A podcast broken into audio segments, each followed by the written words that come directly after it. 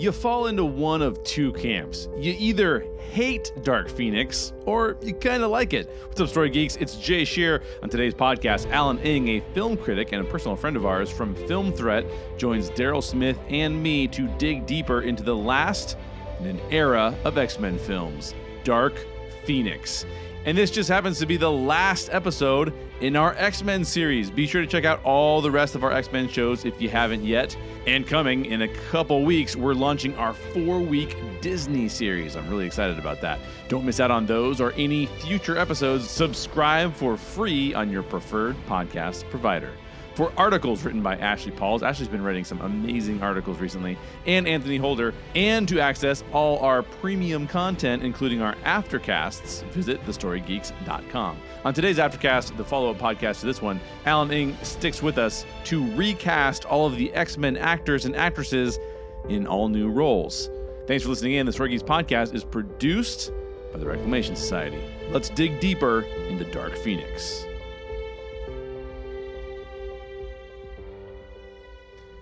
Well, this is pretty fun because Daryl has talked about this before on the podcast that we used to work together. And now we work together again, just in a very different context. That's true. But we also used to work with Alan Ng. Hey. and it is good to have you, sir. It is Great good to, to be here. again. Yeah. How I don't know. I don't know how long it's been since we worked together. Oh, well, let's see. a My daughter is 11 now, so nine years maybe? yeah, something crazy like that. Yeah, I know it's so insane. It's been a long time. I don't think she was walking when I when I was when I left. That's true. But uh, I've known Alan for a long time because uh, we're both big Disney fans and we're both big geeks. And now he's into. Tell us what you do. You're you're doing Yeah. stuff for Film Threat. Yeah, I'm the managing editor at Film Threat. So Nice. um, not only do I write reviews, uh, but I also kind of manage the review content on the website. Uh-huh. And we're, we're publishing about three movie reviews every day. Oh wow. Mostly mostly independent films. Yeah. Yeah. Which is which is awesome because not a lot of people know what's going on in the independent Yeah. film market. Yeah, I mean, you know, most outlets they'll cover the big studio stuff. You know, obviously we'll do, uh, you know, the Marvel stuff, the DC. Yeah. But then we're doing the really low budgets, the medium budgets. Yeah. And uh, i- you know, these filmmakers, they uh, most of the time they're either at film festivals or they're on video on demand. Yes. And they just need some kind of love and publicity, even if it's a bad review. Yeah. Yeah. Yeah. but yeah, they yeah. especially like it when it's a good review. right. Right. Right. Are so you what- going to review the new Critters movie? Uh, personally, not, but, but we will review it. well, Daryl, you're also here, and you're going to host the show. Thanks for the intro. Yeah, we're passing it. you stole that one from Garrett from the sto- the story that's cauldron. right. That's right. Yeah. yeah, we are going to talk about Dark Phoenix, yeah. The culmination of our X controversial Men film. series. Yeah, controversial film. We took a little week off there to talk about Time Slingers, but now we can finish off our X Men right. series. That's right. Oh, this is the last one. This is It the is. last Yeah. one in the series. Yep. I, for the most part, kept up. So The first question I have here is probably the most controversial, Yeah. given all of our opinions too. So we've, like you said, we've talked about what we think of it. Alan, we don't know Yeah. what you think of it yet. Yeah. Well, you what know, did you think of it? Well, y- Dark Phoenix as the story has a kind of special place in my own in my own life. Uh, when I first started collecting comic books, the first uh, two comics I bought was ROM number one, and um, an X Men. I don't know the number, but it was basically the Hellfire Club. Um, and if uh, any of you out there know the X Men saga, you know that the Hellfire Club are the events that lead to the Dark Phoenix uh, saga Ah, okay. and so that's kind of that's been that's my my jump into comic books. It was just how uh, how Mastermind and the Hellfire Club had uh, basically screwed around with Jean Grey's mind, and then how she transformed into the Dark Phoenix, and uh, and then the the event that occurred that that caused her to basically die in the comic books. Yeah. Yeah. Yeah. And so th th there's that special place in my heart. And then when I went to WonderCon, I, I was at the Dark Phoenix panel, and there was um, oh who why is his name slipping my mind? Who directed the movie? Simon Kinberg. Oh, um, yeah, yeah, yeah. He talked about how he uh, was similar to me, how that how this story was a big part of his life, and he wanted to do it justice. And so I was kind of going in um, with with hope. Yeah. And and I'll say this uh, from two standpoints. One is as an action uh, superhero movie, I really like Dark Phoenix. Yeah. Um, I I gave it a seven, so kind of Okay. an average film. Um, but you know, as the, as the Dark Phoenix story itself and and its place in the X Men universe, um, you know, I, I felt it was a little problematic. Yeah. But as a film, I I, I, I liked it. Yeah. In fact, we had when Scott Nicewinder was talking about his ranking, uh, he hated the film because he loves the Dark Phoenix Yeah. comics so much. And I get that. Yeah. and I and I didn't see it, so I Mm-hmm. had it at number four of, of my X Men, and you did too, Yeah. um, Daryl. Uh, we had it at number four for our X Men films because I just went into it not knowing the Dark Phoenix storyline really at all, Mm-hmm. Yeah. and going, I love Sophie Turner. It's at least an entertaining movie. Mm-hmm. Um, it entertained me. Yeah. Yeah, for, for sure, it's got problems, and we'll we'll get into what some of those problems are. I'm sure, but um, I thought it was really fun. Now, Captain Midnight had the best quote ever, and I put it at the beginning of the podcast because he said something along the lines of this. Th- he said something along the lines of like, "This film." He said, "This is a film that will not be remembered in now." Yeah, exactly.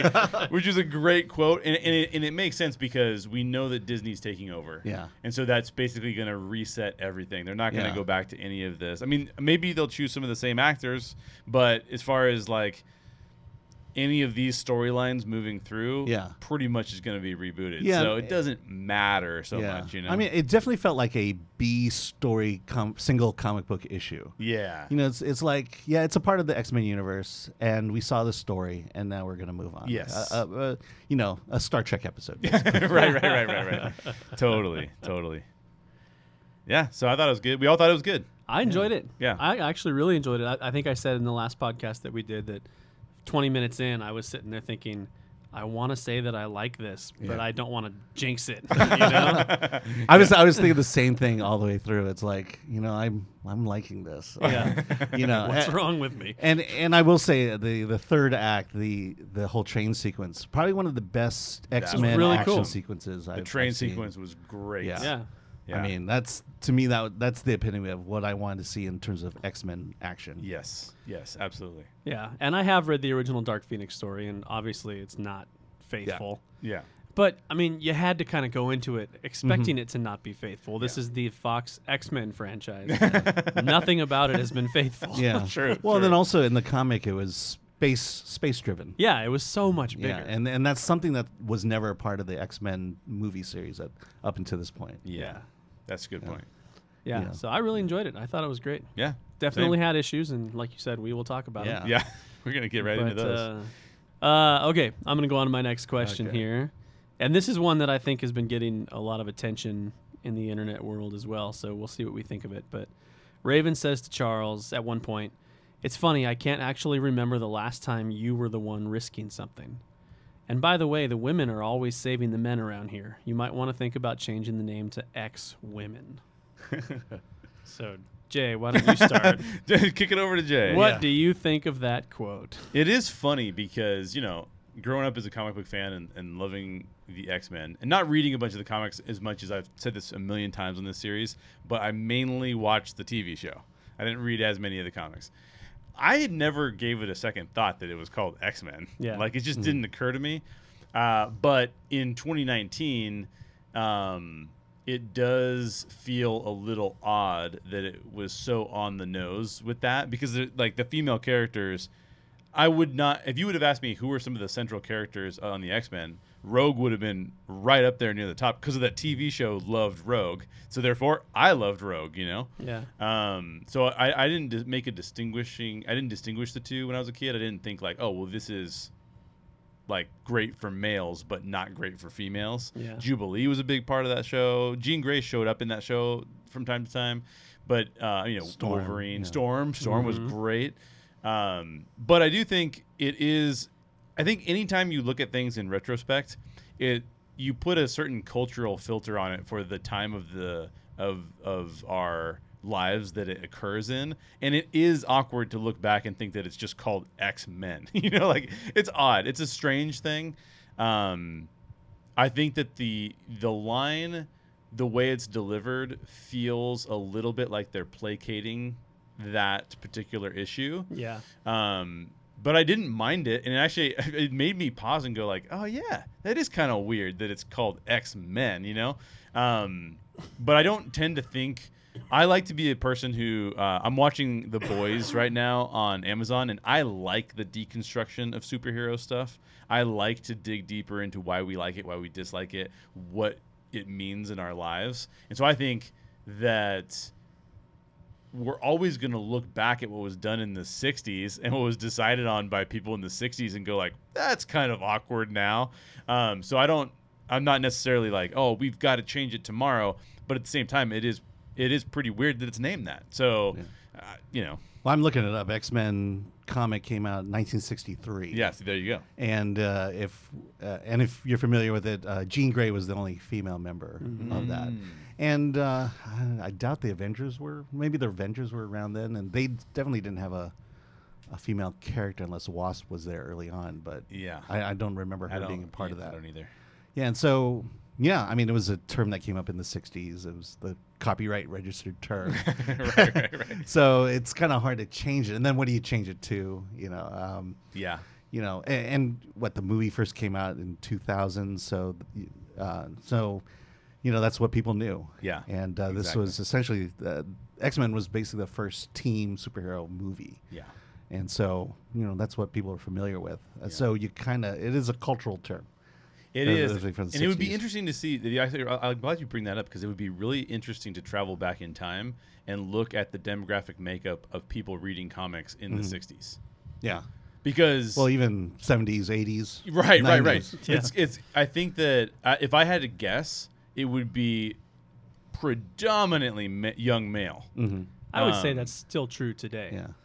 Yeah, I know that there's a lot I mean, more there's females a, that read a today. giant love of geek culture, Yes. Yeah. but the amount of people that actually extend that to going and buying comics and sitting down and reading them, Yeah. probably still mostly Yeah. male. I can tell you, when I went to comic conventions in the 80s, I wasn't there to pick up women.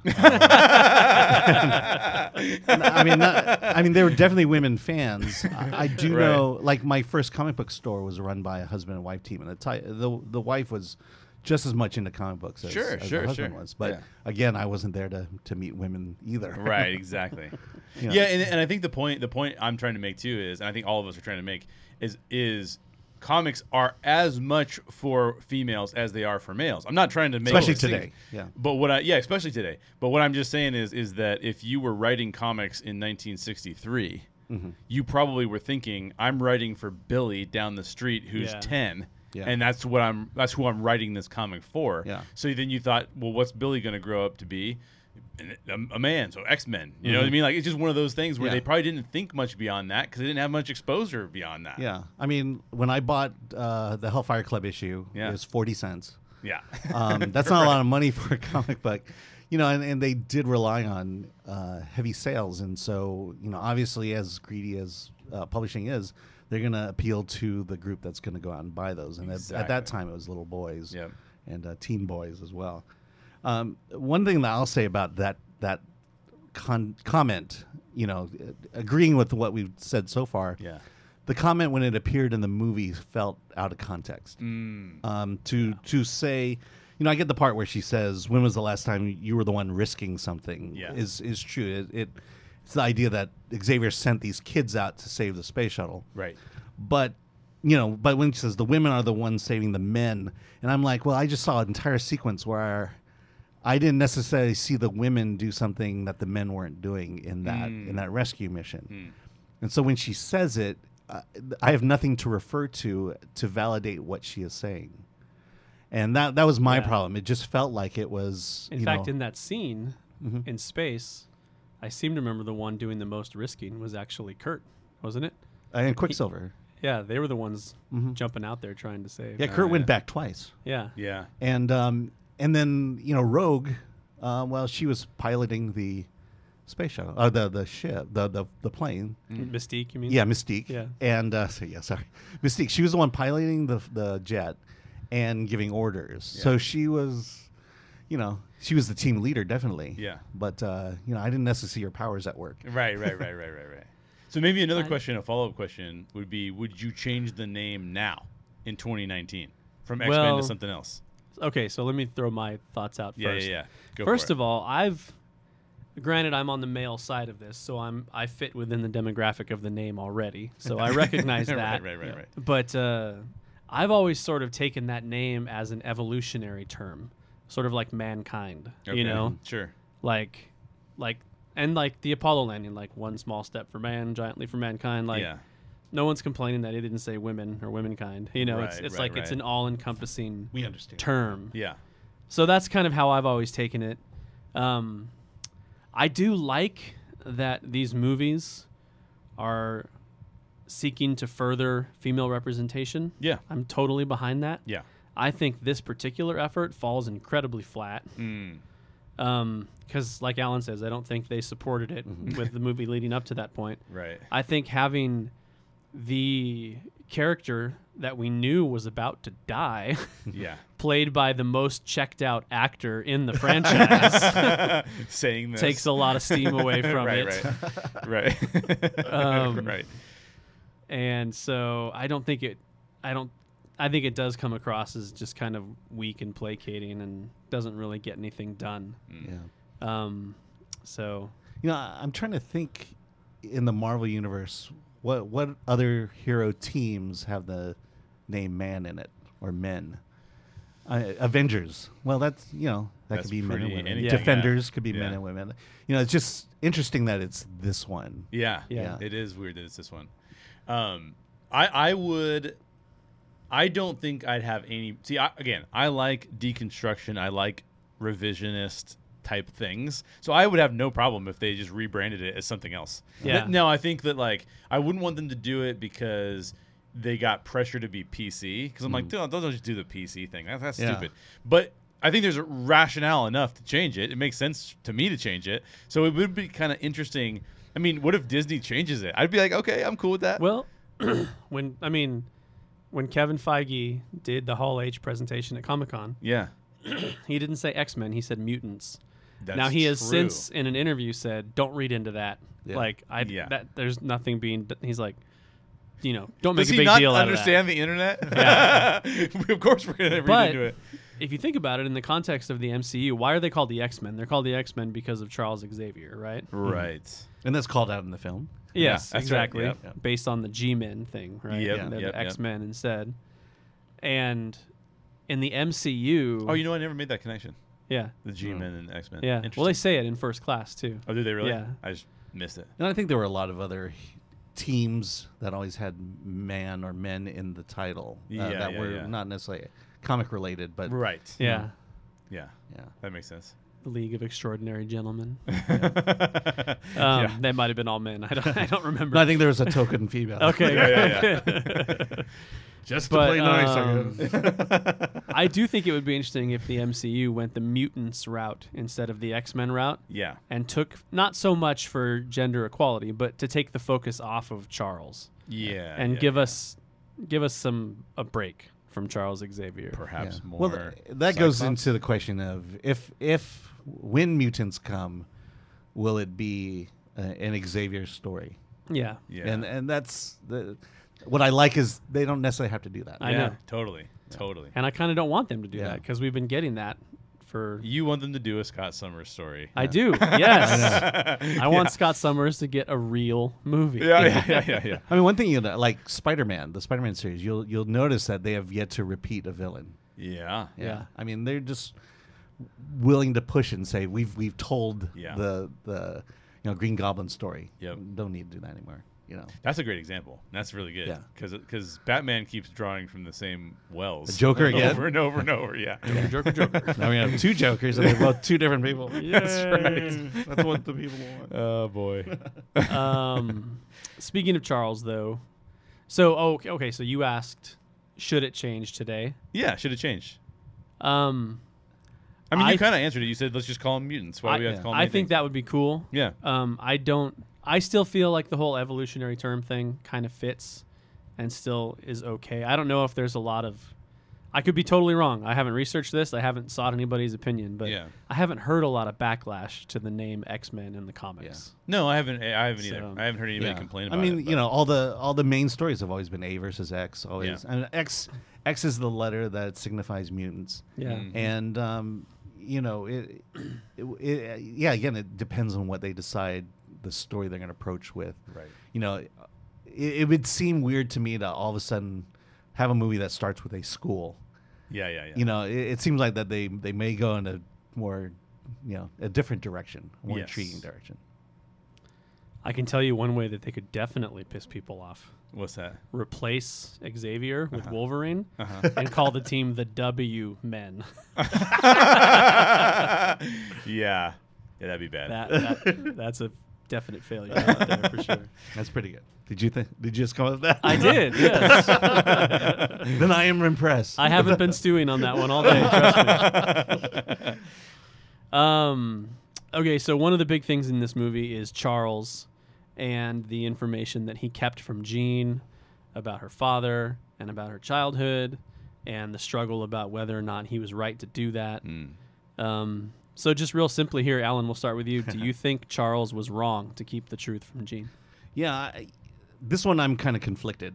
I mean, in in as a general life principle, uh, hiding the truth is generally a bad idea. Yeah, yeah, yeah. and uh, and especially in movies, when you hide the truth, it is a really bad idea. you know, people get killed, and in this one, uh, that that definitely happens. Um, you know, it, it's just this. Yeah, yeah, it's just uh, the truth will set you free. Yeah. You know, the the sooner you understand the truth about your life, and is the sooner you're able to cope with it.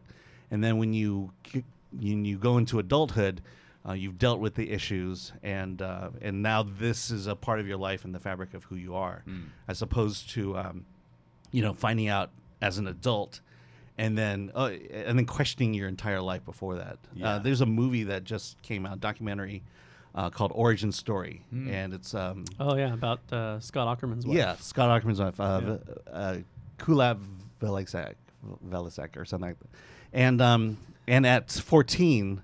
She, in, in a heated family fight, she discovers that her father, the man she knew as her father, was not her biological father Oh no way. and um, for her it was just kind of a complete meltdown moment for for a teenager Yeah. And because it it calls into question her entire life Right. her you know her relationship with her mother her relationship with her uh, then father Mm-hmm. um, her sisters who don't look like her Right. uh, the her close uh, family friend who who sponsored them when they came from Laos wow. um, you know they were in on the lie too yeah. so everyone she's known her entire life had been lying to her up until this point and again that this is not something you want to put on a person because the thing is the people who are telling the lie after the lie is exposed they're fine Right. you know they can they can still go on with life Yeah, yeah, it's yeah. the one who just discovered the lie now they have to deal with all the psychological emotional uh, you know stuff that comes around that Exactly. and and in this case, many people died um, in Dark Phoenix. no, Right. not in not in Collapse Yeah. Yeah. I don't think I can disagree with any of that. I think the you know the one I think one of the reasons why you probably say you're conflicted, Alan, is that I think there are there are times when it might be healthier to reveal things to people in like if that had been revealed to the lady you're talking about Mhm. at a different time, not during a fight, not during Yeah. this kind of it might still turn your life upside down, but not in the same way. Yeah. Right? It might it might it might you can invite people into the truth as opposed to like clobbering them over the head with it, Mhm. which it sounds like she was kind of clobbered over the head with it.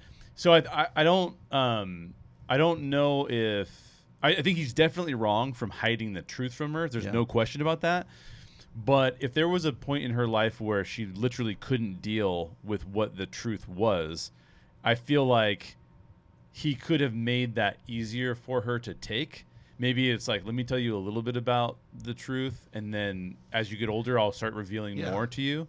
That seems like it might have been a wise thing to do, but he just doesn't even Yeah. go there. So I, I think mean- that's the problem. Uh, I mean, I'll give you a great example that my daughter is adopted. Oh, yeah. uh, we adopted for, her from Korea, Hmm.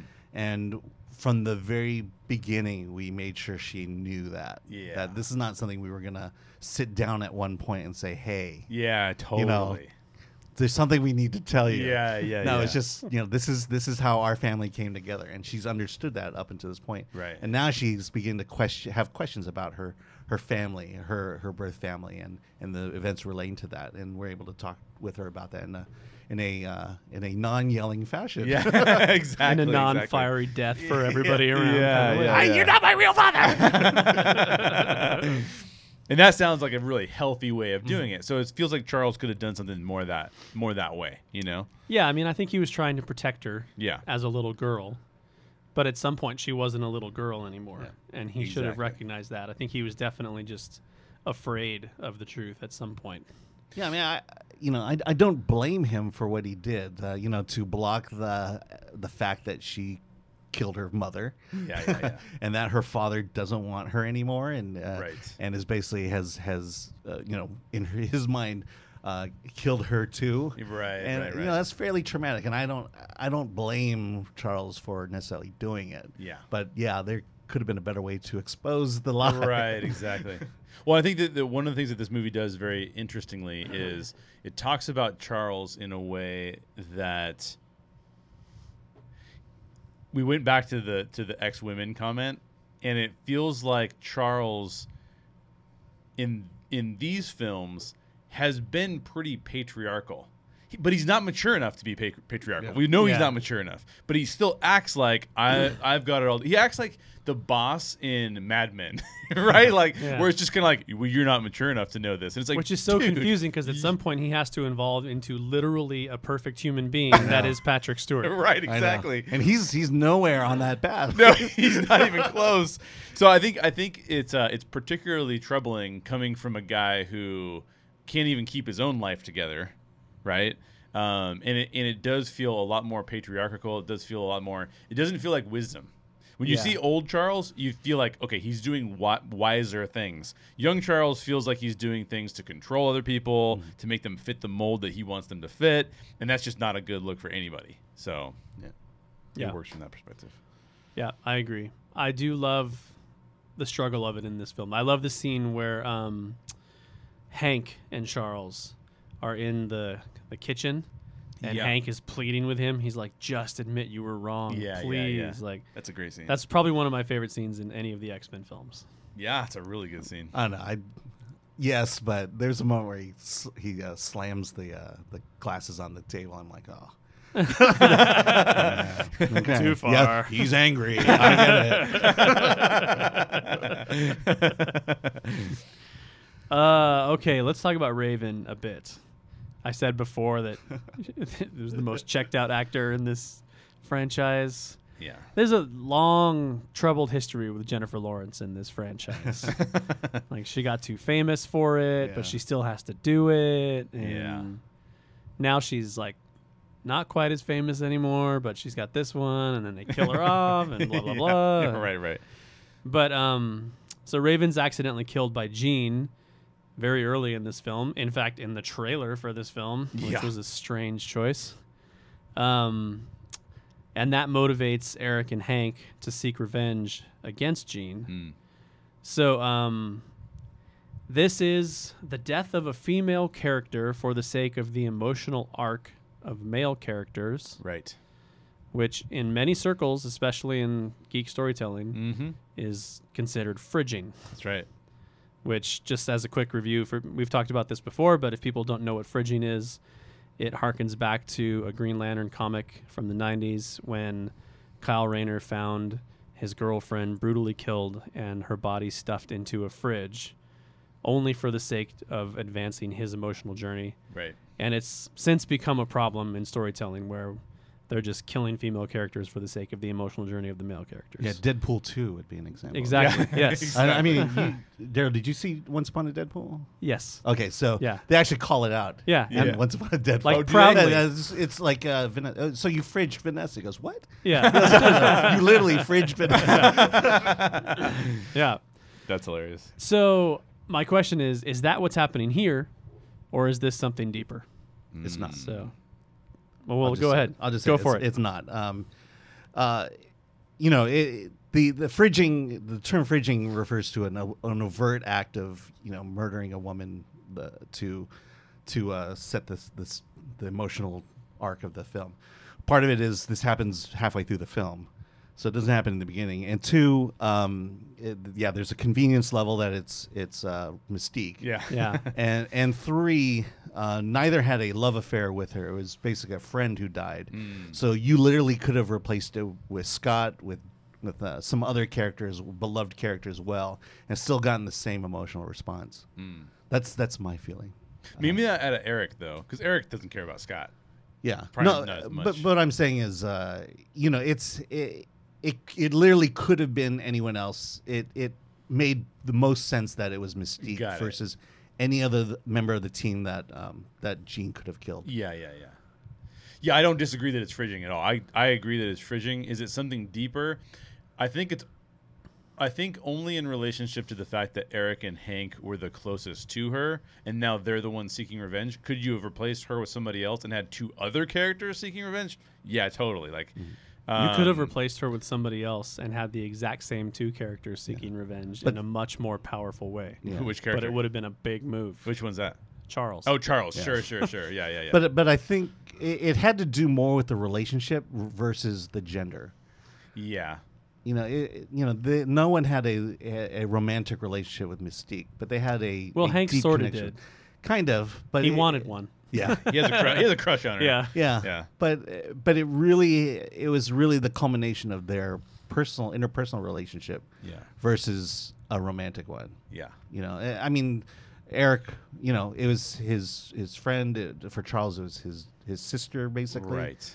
You know, uh, and again, th- th- that you know, it, it and it it wasn't necessarily gratuitous. It- That you know that that event had to happen, and you know.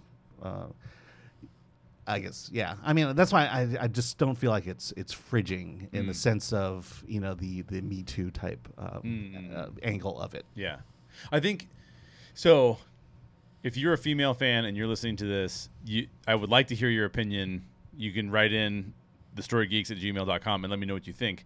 Um, I think fridging is a problem primarily because it's done so often. Yeah. It's not. It's not necessarily like. So if you said, uh, if you said we're going to further one character's um, development by taking them through a traumatic event in regards to somebody that they love, that that's not a problem from a storytelling perspective. That's a way to get a character going along their arc. The problem is, is that it is historically a female character, and the male character.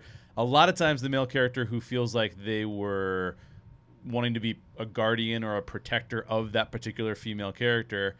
Uh, that's the problem is that it's so overdone. It's not that it's like offensive just because it happened. It's because it's offensive because it's happened over and over and over and over and over and over again. And for or we talked about we talked about in the '60s there probably not being as many female comics fans. Well, as female comic fans have started to uh, go up in percentage related to male fans, they're looking at the same comics going, why do our favorite characters always get fridged? Mm-hmm. and that's that's the problem is that they haven't found representation. The only representation they have is getting chopped up and putting in refrigerators. Yeah. And they're going, can you give us somebody that does something Yeah. better than that? Yeah. And I think that in this case, Mystique has historically done a lot better than that and been instrumental to the series. So it's not quite like, oh, well, here's a character where we told you the male loved, and therefore the male's going to be distraught about it. This character has a little bit more going w- for her. She has a little bit more of a background,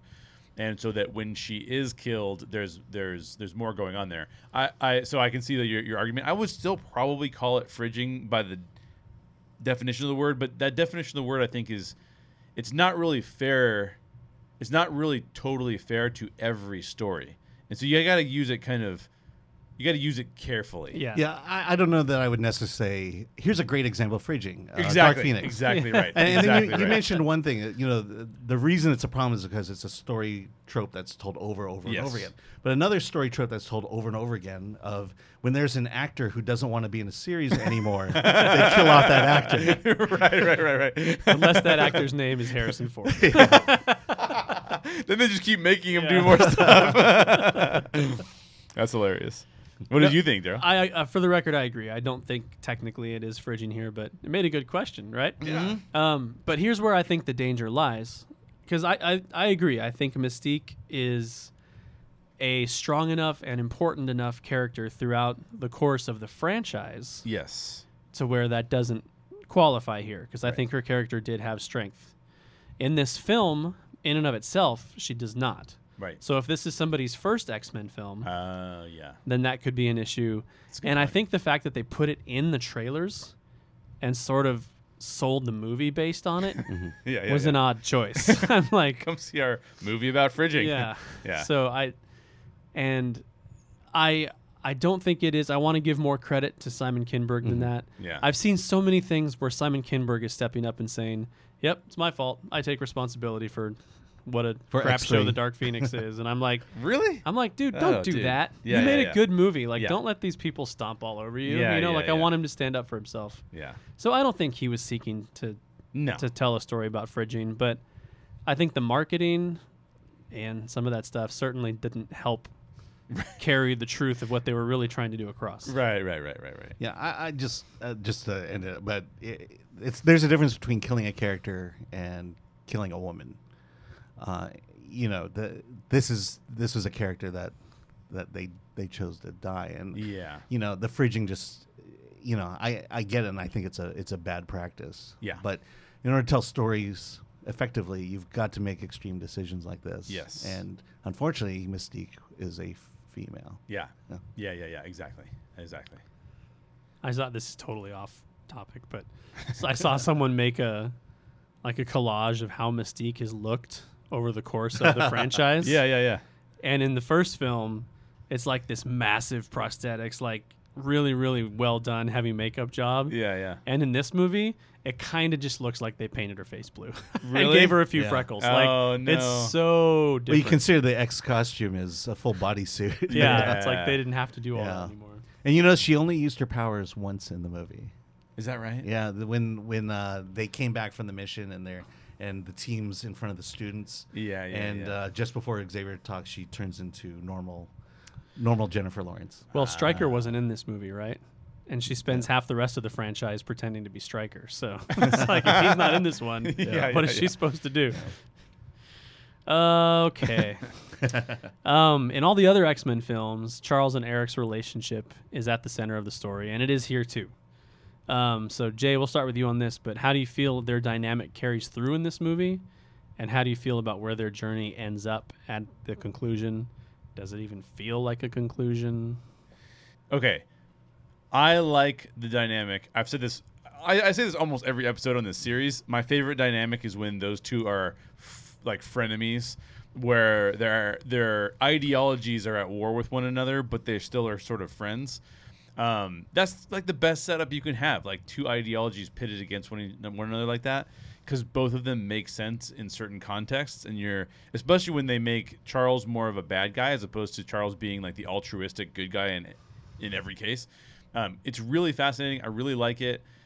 I the, the reality is, however this film ends, kind of doesn't matter anymore. So Yeah. you just have to look at it as like you said it, like a one shot, right? Like mm-hmm. this is a one shot. Did you like it? Did you not like it? And I feel like it doesn't necessarily resolve a lot of things, but it just kind of reminds us that they're gonna stay frenemies, which is essential to their characters. If, if they all of a sudden become just mortal enemies, it doesn't make sense anymore. It's not fun anymore. The the whole context that this is happening in, it doesn't work the same way. So as long as they end a film playing chess together, I'm cool with that. you know what I mean? Especially if they're at, kind of at odds with how to deal with the problem, which I think is one of the best ways to treat those two characters. So Yeah. So when when I was preparing for that question, uh, that was that was my impetus to go see the movie for a third time. And um, 'Cause you couldn't because I couldn't remember? remember what they did together. yeah, yeah. and I'm like, did I, did I miss something? Because Yeah. I remember them playing chess, but and, and then I watched it and realized no, I didn't miss anything. I mean, because the two were relatively separate for the, majority of the film, and Right. when they were together, it was in an intense situation, whether it was uh, you know going after Jean at the house or on the train. And the action scene that Scott Nicewander Yeah. said was a super long action scene where people are simply trying to cross the street. That's right. Yeah, exactly. 15 minutes. That was Yeah. a great scene. yeah, and um, you know, if they had a conversation, it was probably just Charles going, "Eric, don't." yeah, Don't you're better this. than You're this, better than this. I There's got good you. in you. I can He feel killed it. Mystique. yeah, uh, I mean, so when you talk about their relationship, I'm like, yeah, it, it it reminded me just how much I'm not a fan of McAvoy's uh, portrayal of, of Xavier. Ah, okay. I mean, I, I Is it more McAvoy specific, or is it more the way that the writers have written? it's the way character? it's written. Okay, okay. Yeah, I mean, uh, I he's a good choice. Yeah. Um, you know, he can fake that New England accent very well. um, but eh, you know this this idea the I, I feel like they made him just a little too wimpy Hmm. and then at the same time i don't necessarily buy the you know the villainous aspect of xavier in this film Hmm. you know the the idea that he would send a team of uh, mutant heroes out into space to save the space shuttle that seems to me what the x-men did Yeah, you yeah. know that's what i would have read in the comic books Um, Right. you know, yeah, he's trying to uh, bridge that gap between, uh, you know, Homo sapiens and Homo superiors. Yeah, yeah. You know, this is that's he's been trying to do this his entire life, Right. And so they're they're putting kind of a, a negative spin on that, which I just didn't quite buy in this. Yeah. Um, so you know, when you ask, you know, the, the this relationship between Charles and Eric, it, it really didn't exist for me in this film. Yeah. you know, it's dealt much better in the past ones, and and as for a third time, we'll say, yeah, this is, this is that one-off issue. Yeah, yeah, Where we yeah. just didn't need to explore that, and I don't think they explored it well. Or I don't think they explored it in you know because it probably didn't fall in the storyline Yeah. overall. You just made me realize something actually um, that I had not realized before, and that's a lot of people have talked about they like showing the weakness of Charles, especially th- when he's younger, right? And I've liked that too, but it's always made me feel a little bit uncomfortable. And I just realized what it is hearing you talk about Yeah. it. It's that I like I like to hear about the weakness of a human being, the fatal flaw of a character, if you mm. will. But I don't like for them to try and poke holes at that character's ideology, mm-hmm. associating it with the character's weakness. Yeah. And that's the one problem I would say that Xavier has in these newer films is that he's not wrong ideologically. He's wrong in what in his human failures trying to accomplish his ideology. Mm-hmm.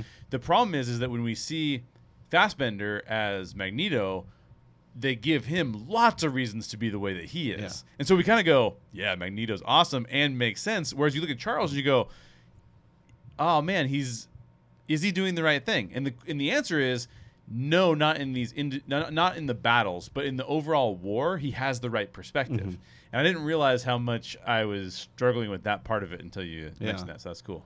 Yeah, there's something wimpy about peace, I guess. Uh, That's right. and, and, and quite frankly, we're seeing that. Well, that is the premise of all superhero stories, right? yeah. I know. I mean, we want to get along, but we're not. So Uh, I totally agree with Alan. I don't think their relationship. I wrote the question, Yeah. and I said their relationship is at the center of the story, but I actually don't think it is. I think they're trying to present it to us as if Trick it is. question. Trick question. Yeah. Wrong. But um, but it really is just a whole bunch of there's good in you, Eric. You know, it's basically like the Luke and Vader relationship without the all right, we get it. But yeah, yeah, yeah. but I did really, really enjoy the dynamic of the relationship between Charles and Hank in this film, Ah. which I know I've already said that in this episode, but Yeah. and I went back and watched all the other X Men films in preparation for our series after seeing Dark Phoenix, Mm-hmm. Yeah. And that's part of what I looked for. Is that this one reminded me of the coolness between Charles and Hank, and I went back and watched all the other ones with that frame of reference. Ah, And you really see it really well in Days of Future Past too, Mm. especially when Logan first comes to find Yeah. Charles, and kind of where Hank and Charles are at now. Yeah. Super interesting. yeah. But yeah, it doesn't feel like this really does conclude Charles and Eric's story. Partially because obviously I don't I don't think they believed they had to at the time Mhm. when they were making the Yeah. movie. Um, And I guess my point is, it should never conclude. Like as soon as you conclude Charles and Eric's story, you take away a lot of. If you don't give sub characters their ideologies to wrestle with, it's not fun anymore. Is it- Yeah. Well, I guess it's not. It's it's fun. It just doesn't have the same weight to it. yeah. Yeah, the comic books have always dealt with that. Exactly. You know, it's like one moment um, Eric's good, Yep. he's running the X Men. At the moment, you know, he uh, he snaps back into his old ways. Right. exactly. Exactly. I don't know though. Knowing that this is the last one, I think Yeah. I would have liked to see some More of a conclusion? Conclusion, Hmm. because normally I would agree with you. I think if you have a dynamic between two characters that Yeah. that feeds into your storytelling so well, Yeah. you don't want to conclude it. Yeah. But sometimes there come points, uh, usually when it's forced. Yeah. Like in this case, this was the last film. Another one that's fresh in my mind because I just watched it today, and go with me on this because Yeah, it's yeah. not going to sound like a good argument to begin with, but is Fast and Furious 7. Okay. So, and no matter what you think of those movies, I love those movies. I recognize, I know, I know they're ridiculous, but I love them. No matter what you think of them, this is the film in which Dominic Toretto and Brian O'Conner's story concludes That's right. because Paul Walker died during the production of it, Right. and they chose to end his story in a happy way rather than just killing him off in the movie and stuff like that, which was Right. beautiful. But, and I actually really, really like that. Ah, I know it was forced upon them, yeah. but I think from a storytelling perspective, they did a really good job with it. So I think it can be done well. oh yeah. So don't get me wrong. It can be done well. I don't know if it could have been done well in this film. Like for example, I think it was done well with Tony Stark. Yes. Right. Like he concludes really, really Why? well. What happened to Tony Stark? no, no. Yeah, every- Are we spoiling it? We're spoiling What are you everything talking always. about? Um, I think that that's done. Did you guys really, see really Endgame well. yet? By the way, it came out on digital, I think today, didn't it? What did? I'm just yeah. Um, but my, my point being that uh, that was the MCU. It was leading up to that. There was Sure. a bunch of backstory. You could ar- you could almost make the argument that every single X Men film is a one shot. it's like Yeah. they're not really tied together in in like a super cohesive. The two most tied together films are probably X Men and X Two, or First Class and Days of Future Past. Yeah. I mean, other other than that, it's just a bunch of random X Men films. Yeah. I mean, I, I will say this uh, from With people that don't age from 10 years to 10 years to 10 years. right, right, right. I mean, I I will say that I don't think people thought that this was the last X Men movie. I, Yeah. I think the only certain thing was Jennifer Lawrence wasn't coming back. Yeah. um, because you know the Disney deal really didn't get serious until clearly the film was in post production. True. and they got that. They probably I wouldn't be surprised if that last scene was added at the end. Oh, maybe. Um, but you know, so I, I don't necessarily know that you could say, well, it's the last one. They knew it was the last one. right, I- right, right. No, I, don't, think, it they did. Yeah. I think they were hopeful that But we knew it was the last Yeah, one pretty as much. when, viewers. we- when we I were mean, watching it, yeah, yeah. we knew. Yeah, we were aware. Mhm. This is all it's going to be until Disney gets a hold of it. yeah. What's up, Story Geeks? It's Jay. New this week, the Kindle version of Time Slingers, the time travel novel written by me and illustrated by Nathan Sheck, is now available on Amazon.com. And special thanks to all the folks that have been reviewing it and purchasing it. If you haven't purchased it yet, please do so now. It's only 99 cents on Kindle for a limited time. And it currently has four and a half out of five stars from over 45 reviewers. It's even been flirting with being in the top 100 time travel and alternate history books on Kindle. If you're looking for a fast paced time travel adventure story, check out Time Slingers. It's only 99 cents on Kindle for a limited time. Like I said, please go buy it and then give us a review. It's really important that we hit 100 reviews, and we're almost halfway there. The link to purchase Time Slingers is in the show notes. Special thanks to everyone who has supported this release. We really appreciate you. Originally, my next question was going to be How do you feel about Jessica Chastain's villain, Vuk? I think I'm going to reword it to Do you feel about Jessica Chastain's villain, Vuk? Well, here I'll I'll, I'll give you a little history. All right. So Good. because I got to see it for a third I time, wasn't aware there was some. Yeah, actually, well, this is this is gonna be interesting uh, because I did get to see it for a third time in in a theater that had nobody in it. I was able to take notes, and um, in the beginning of the film, she talks with her other alien brothers, and they she talks about being from the D'Bari Empire. Oh, yeah. And um, if you are familiar with the D'Bari Empire, which I was not until I looked it up, um, D'Bari I Empire. still am not. Yeah. So the uh, D'Bari Empire, the home world was uh, a moon that uh, when Jean Grey went full Dark Phoenix, that moon, Jean Grey basically destroyed that moon Hmm. and destroyed the entire D'Bari Empire. And so Ah. these are the aliens from that empire. Okay. So uh, just uh, just a little comic book background. A little That's- backstory. Yeah. Yeah. Little backstory. And and how consequential was that to this movie? No, not much. Yeah. You know, I mean, clearly th- the character of Vuk, uh, which is a comic book character. It is. Um, yes. Ah, And uh, it's, um, yeah, no, it was a device to tell the Dark Phoenix story, basically. Yeah. Because this is the first real introduction of aliens into the X Men. And, and conveniently, this is a, a- an alien that sucks the essence out of people, which is fits in line with the storyline of what they're trying to tell with, with Dark Phoenix. definitely is an alien that sucks. Yeah. I Yeah, I mean, the reality is, I think Jessica Chastain is a great actress, um, but this is kind of for me what Cate Blanchett was to Thor Ragnarok. you know, it was it was kind of like a disappointment because you know somebody has the ability. Like you look, you take a, you take Jennifer Lawrence, right? Who just doesn't feel like she wants to be there at all. You contrast that with like Sophie Turner, who is amazing in this film, I mm-hmm. think. Yeah. And then you look at Je- Jessica Chastain and you go, oh, obviously she's going to be more Sophie Turner, right? And I do think that she actually cared about it when she was doing press press tour stuff. She seemed like she really cared about this character, but there's nothing to care about in the film about this character. I think literally she didn't know who her character was going to be when the movie came out. Yeah, because she had no idea I don't how think many she shot the movie did and as stuff. Vuk.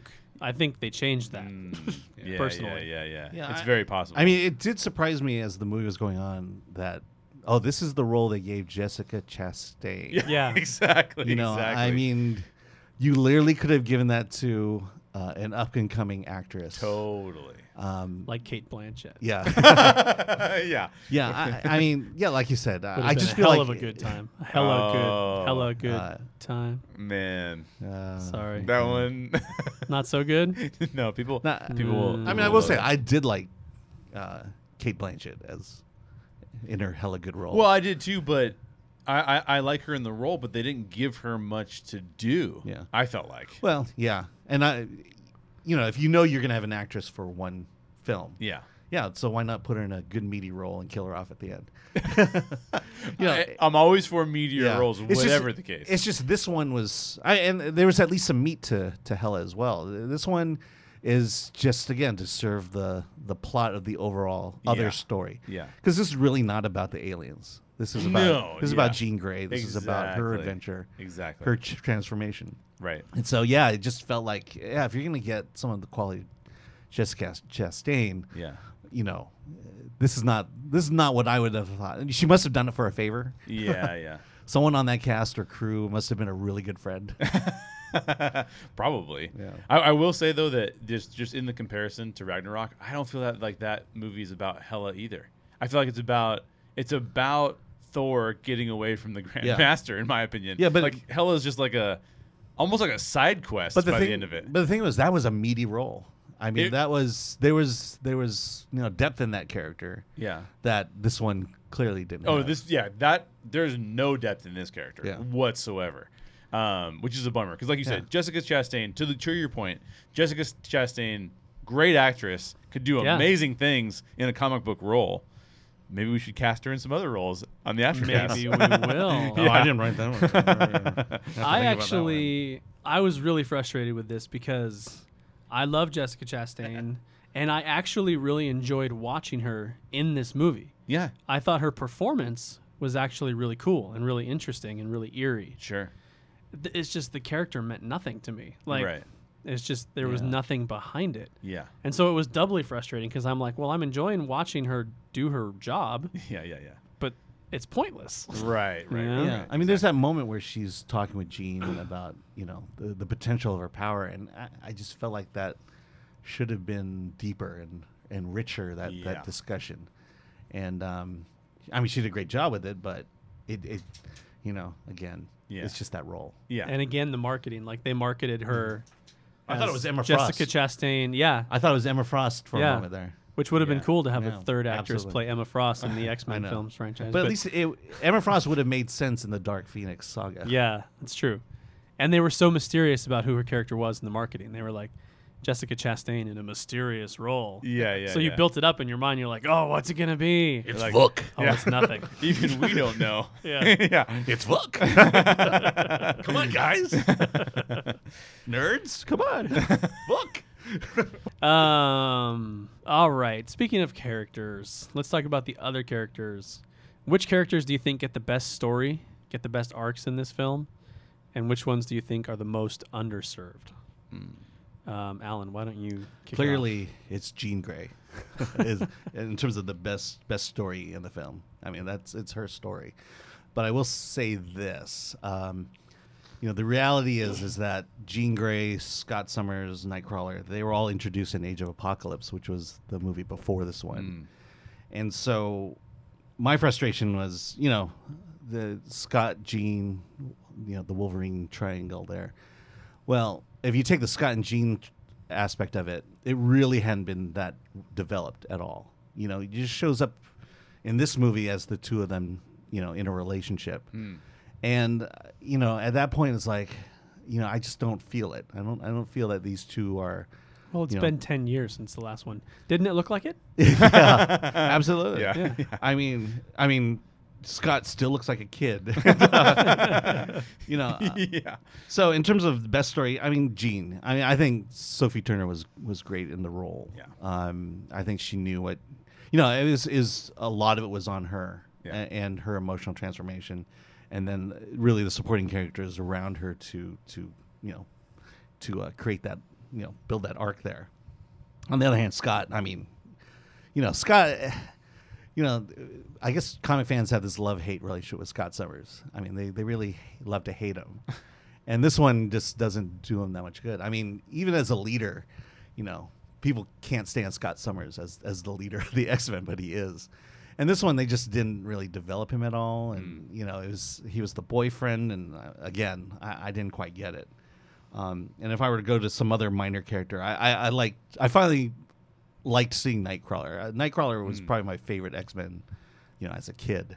And to find, you know, Alan Cummings was good, but he wasn't in it much. Yeah. In this one, you see him a little bit more, and then, you know, and then when he becomes this little rage monster at the end, you know, at least you know kind of good. I got my Nightcrawler fix in this Yeah, one. yeah, yeah. I would agree. Sophie Turner makes the role compelling to me. Uh, I don't know that a lot of other actresses could have made this role as compelling as Sophie Turner made it too. Uh, I really enjoyed seeing her in this in this role in this film. Um, so that's one of my favorites as well. I could watch. I can watch uh, Fassbender in a terrible movie. Apocalypse is a terrible movie. Um, the more I think about it, the worse it gets. but uh, I could still watch him just be Magneto and be uh, pretty satisfied with his performance because he's just so he's so there with it. Um, so I think he actually had has it, the story's not even really about him, but whenever he's on screen, I'm just compelled. Like when he's, I said this, I said this before, but when he's pulling the um, the helicopter and Jean is like trying to mess with the helicopters, he's just so into standing in a field with a bunch of extras around, acting Putting like his he's arms out. yeah, putting his arms out, and Yeah. you're like, this guy cares enough Yeah. about this stupid looking thing that he's doing that it sells it. I totally believe that he's fighting Yeah. her for a helicopter that doesn't exist. You know what I mean? Um, so I love that. I love the fact that at the end he p- puts up all the guns. He's like controlling all the guns in the train. Amazing. Um, so, but uh, of course, there's a lot of underserved people. Scott Summers, like you mentioned, is underserved. I, I, I agree with Alan um, that I really liked Nightcrawler in this film. I actually really like that actor as Nightcrawler too. I don't know what it is. I know that uh, I think it was Captain Midnight that was saying that he really liked the Alan Alan Cummings. Alan Cummings. Cummings, yeah. And I'm not I'm not I don't hate that or anything, but I just like this Yeah. this kid fits it better for me for whatever reason, right? Um, so I, I like that. Yeah, but underserved. I mean, there's a lot of underserved. I mean, no, no, no one's further underserved than Jessica Chastain's character. but we've already talked about that. So And you didn't necessarily want a full backstory on Vuk. yeah. right, exactly, exactly. What do you What did you think? Um, I a little different. Okay. My favorite is Hank. Ah, Um, I really enjoyed Hank's journey. I wish they would have played it up a little bit more, yeah, but I'm much more fascinated by him going through something that is so painful, yeah, recognizing that Charles is partially to blame for it, yeah, and that actually driving him to seek out Charles's enemy and join ranks with him yeah, to seek revenge on Jean. yeah, It's very, very outside of Hank's usual controlled nature. yeah, And I thought that was really interesting. yeah. And I thought they led up to it well. Mm-hmm. Um, I, I mean, obviously, this is Jean's story, and she does get the biggest arc. Yeah. I have a slightly different perspective on it. I never watched a single minute of Game of Thrones, so Oh, I yeah, don't yeah, have yeah. any pre existing Sophie Turner love. Okay. Um, I've never seen her in anything other than the X Men movies. Mm. Um, and I one thing that bugged me a bit in this movie, and I think it's bugged me about everything that they've ever done with Jean in any of these movies, Yeah.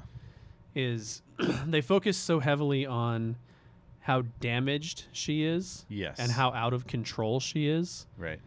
And the thing that I've struggled with throughout all of these movies is we've never seen her in control.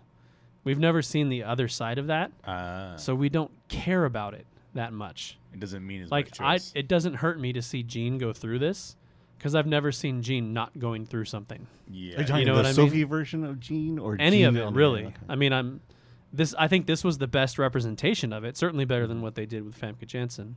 Yeah. But even still, in this one, I'm like, I know she's in pain. Yeah, the story's heartbreaking. She killed her mom. Terrible. Her dad doesn't want her. That's horrific. I can't Right. even imagine that as a parent.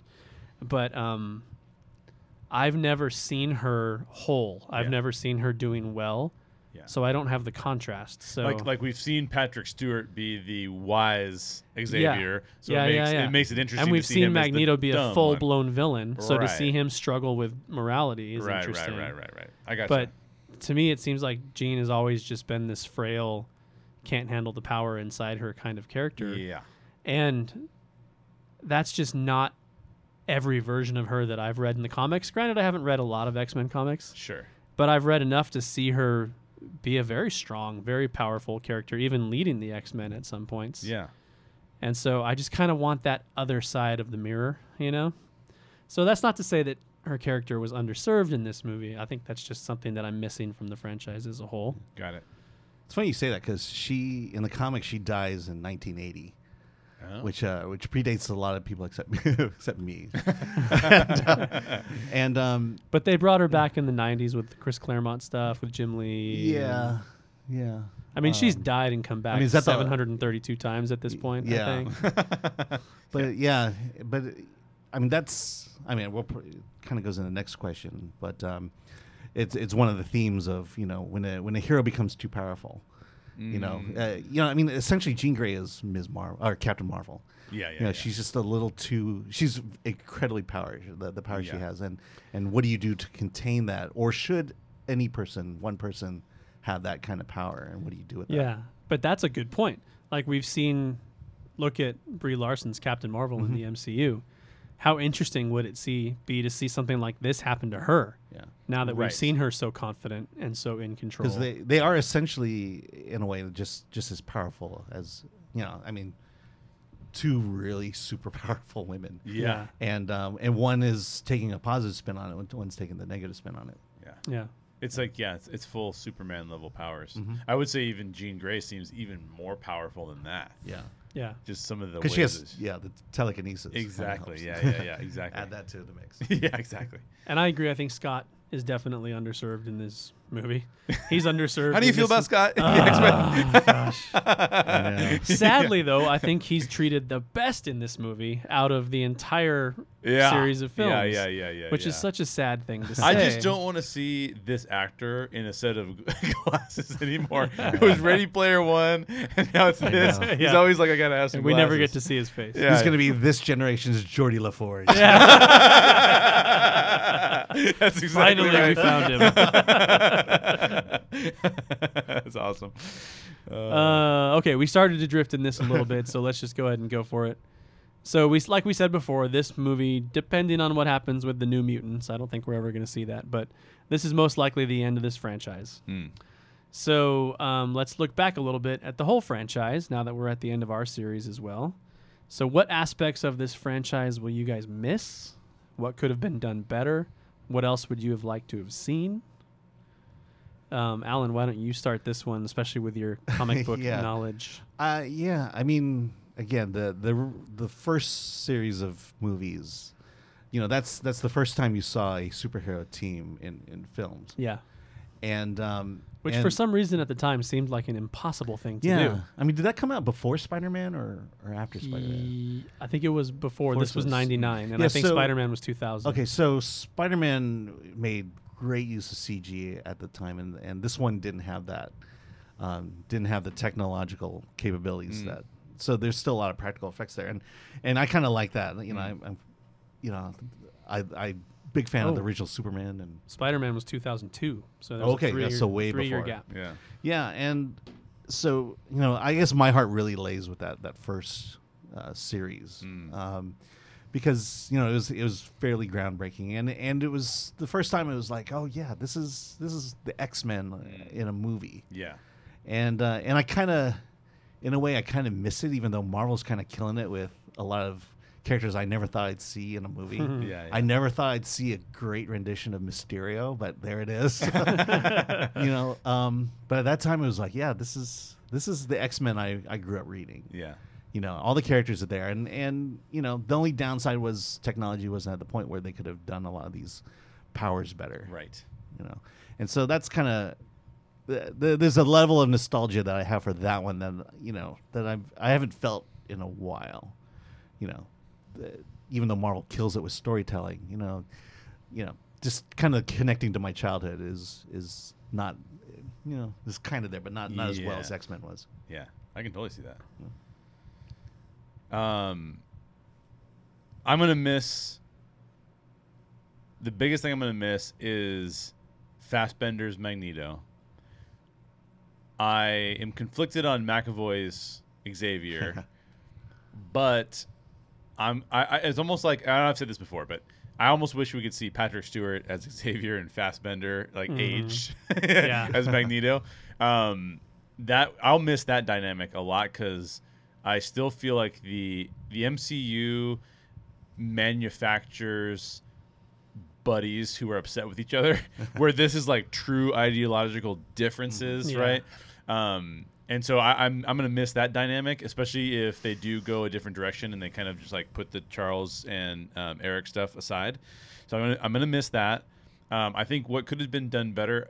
It's only I think it's only easy to see what could be what could have been done better looking now at what the MCU has done. Mm-hmm. Because the X-Men was the franchise, right? Yeah. Like like yeah, you get you had the, the the Dark Knight trilogy and you had, you know, a couple of Snyder films that were pseudo related. And you had like you had some of those things going on, but but we had we've now have an example of 22 films that all match up really well to the point where we can pick apart whether or not the timeline is is perfectly accurate, which is insane because this is nothing comparative to that in terms of uh, cohesiveness, right? So it's hard it's hard not to like point to that, but I don't think that's really fair because that, they were playing in a with a in a different game on a different ball field, and they were the first and they were the first, and they were the first, right? this, this is the first real marvel movie at at that point Exactly. i mean hulk I, was there a hulk movie at that time That- no, that- not not in 1999, was Yeah. there? I mean, Daredevil and Ghost Rider. When did Oh, those Daredevil, come out? Daredevil, Blade, Blade, Daredevil, Oh, and there you Ghost go. Blade, Blade. Blade was Blade. good. Yeah, Blade was good. It wasn't very comic booky, but it was good. Yeah. Yeah.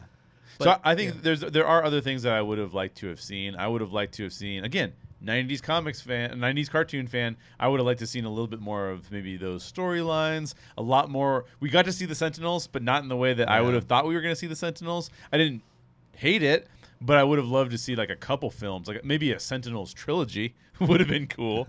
Uh, so something like that. But but again, I think it's easy to criticize these films in retrospect but these were fantastic when they were coming out, and it's, Yeah. so it's it's it's easy to criticize now, but I that's where I'd stop. And some of them are still fantastic. Sure. Like I would say that First Class yep. and Days of Future Past and Logan. I mean, Logan. those are fantastic. Those three are films. fantastic films, no question. Um, so yeah, I agree. I think Fassbender's a big thing that that I'll miss. Although now I'm excited to see him go do something else. Yeah. You know, Yeah. um, what could they have done better? Do I need to talk about Scott more? what did you? What, how do you Um, feel about Scott? I think they did great. they castrated him, is what you said. yeah. neutered. I said neutered. Neutered. yeah. I mean, I Both. I, I don't even give them the credit of making him be a human. Just neutered. They treated him like a dog. Yeah. I, mean, yeah, I, yeah. I always loved Scott in, early on. I mean, Yeah. you know, he he loses his girlfriend, um, Jean Grey, and you know, you, you have deep sympathy, and, and the way he was developed in the comics, and here he's just, you know, some punk. It's terrible. yeah. It is bad. It's really It bad. it is terrible. Um, I mean, there's a whole bunch of characters that they never touched on that would have been cool to see. Yeah. I'm I would have loved to have seen Cable treated differently. That's one of my big frustrations about this franchise is I think Cable was wasted as part of a Deadpool film. Uh, Um, there's so much more to Cable than just an angry Ryan Reynolds foil, you know? like, like we could do so much better than you know, that. you know that made me think. I know a lot of people liked the portrayal of Rogue in these X Men films, but I did Hmm. not because I was thinking of her as the more mature Rogue who is Yeah. Yeah. kind of like helping out all of the new mutants that join the team. She's Yeah. always there to like help them out. Hmm. Like that's the role I kind of see Rogue in, um, coming from again the cartoon, and I just did not like Anna Paquin and that whole vibe. Like it just didn't appeal to me at all. Yeah, that's yeah. You're kind of going off the rails a little bit in terms of you know off of its original storytelling and Yeah. you know. Uh, I mean, at that time, Anna Paquin was the only Academy Award winner uh, in Yeah, the X Men that's movie. right. That's right. Um, you know, I mean, really, Kitty was the was that role. Yeah. Yeah. that should have been that role. And Yeah. You know, and if I were to recast, you know, Jennifer Lawrence probably would have been a better Emma Frost, and probably would have Mm. made more sense Yeah. in terms of her popularity and, and fitting within the series if, Yeah. if it kept with Emma. So here's if question you want to feel real quick, if you want to feel Yeah. a little bit better about Rogue, yeah, you should watch the Rogue cut of Days of Future Past. yeah, I should yeah, do I need that. to see that one. Yeah. Um, so I have a question, Alan, for you guys because I didn't read as, as many of the comics. Um, is Mystique as utilized in the comics as she is in these X Men films? Not in nearly the same way.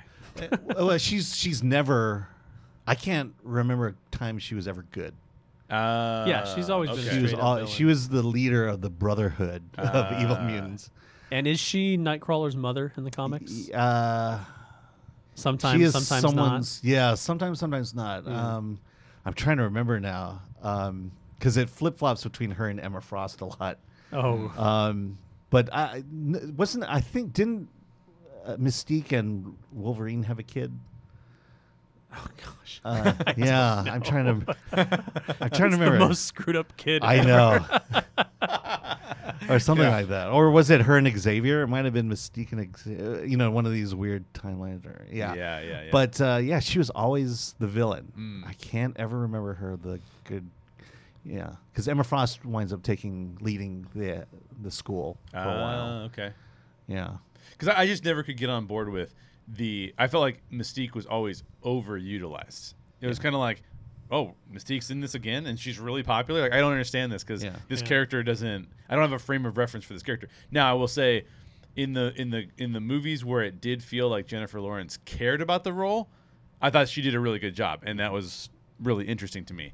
But it- just so much utilization of a character that I didn't have any familiarity with was confusing. I have a feeling that if Jennifer Lawrence didn't blow up, Yeah. if the Hunger Games thing didn't come along, then it wouldn't have been so prominent. Uh, I think after first after first class, they might have downplayed her character more. got it, got it, got it, got it. Yeah, makes sense. although they give her a meaty role right off the bat as you know, basically uh, uh, Xavier's sister, Uh, it's Yeah. true. Yeah, Yeah. adopted sister, yeah, exactly, exactly.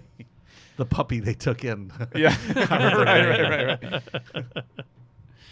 Uh, that was the last question I had Yeah. before we move on to the aftercast. Is there anything else you guys have been wanting to say that I didn't set you up for?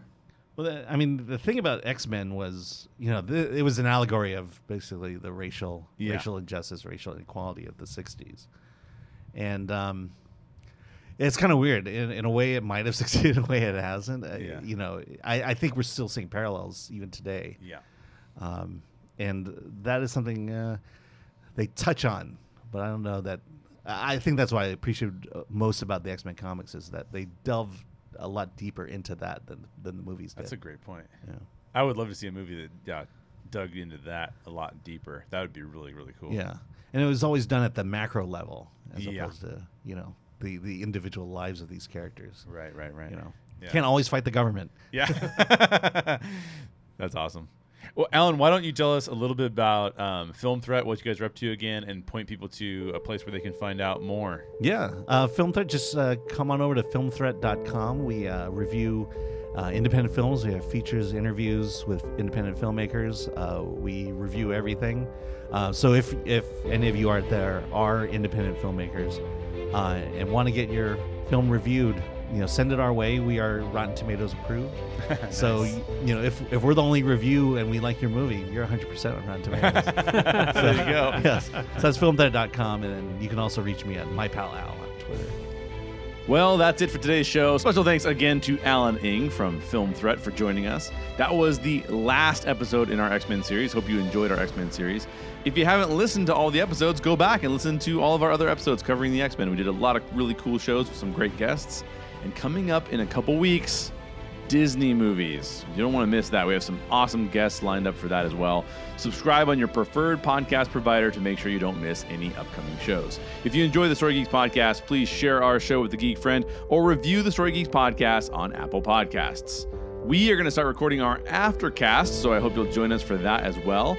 We'll be talking about recasting all the X Men actors and actresses since they uh, no longer have jobs, casting them in other superhero roles. Get more information on our Aftercast and all of our other content over at thestorygeeks.com. Thanks for listening, and as always, question everything in your favorite geek stories and always seek the truth. Special thanks to these amazing people who help us produce the Story Geeks podcast by supporting us on Patreon. Anthony Holder, Adam Vargas, Bob Sherfield, Brianna, Bryce Cox, Connie Moe, Jessica Pritchett, Jim and Mary Baldwin, Joshua Beckham, Jeremy and Kimberly Lugeau, Julian Armstrong, Monty Thigpen, Nathan Miller, Nick Prokop, Ray DeLeon, Rondell Dobard, Samuel Peloquin, and Wade Johnson. To gain access to our Aftercast and unlock more Patreon rewards, or just to support the show, please head over to thestorygeeks.com for more information. And again, you might want to consider purchasing Time Slingers. I think you'll really enjoy it. Thanks.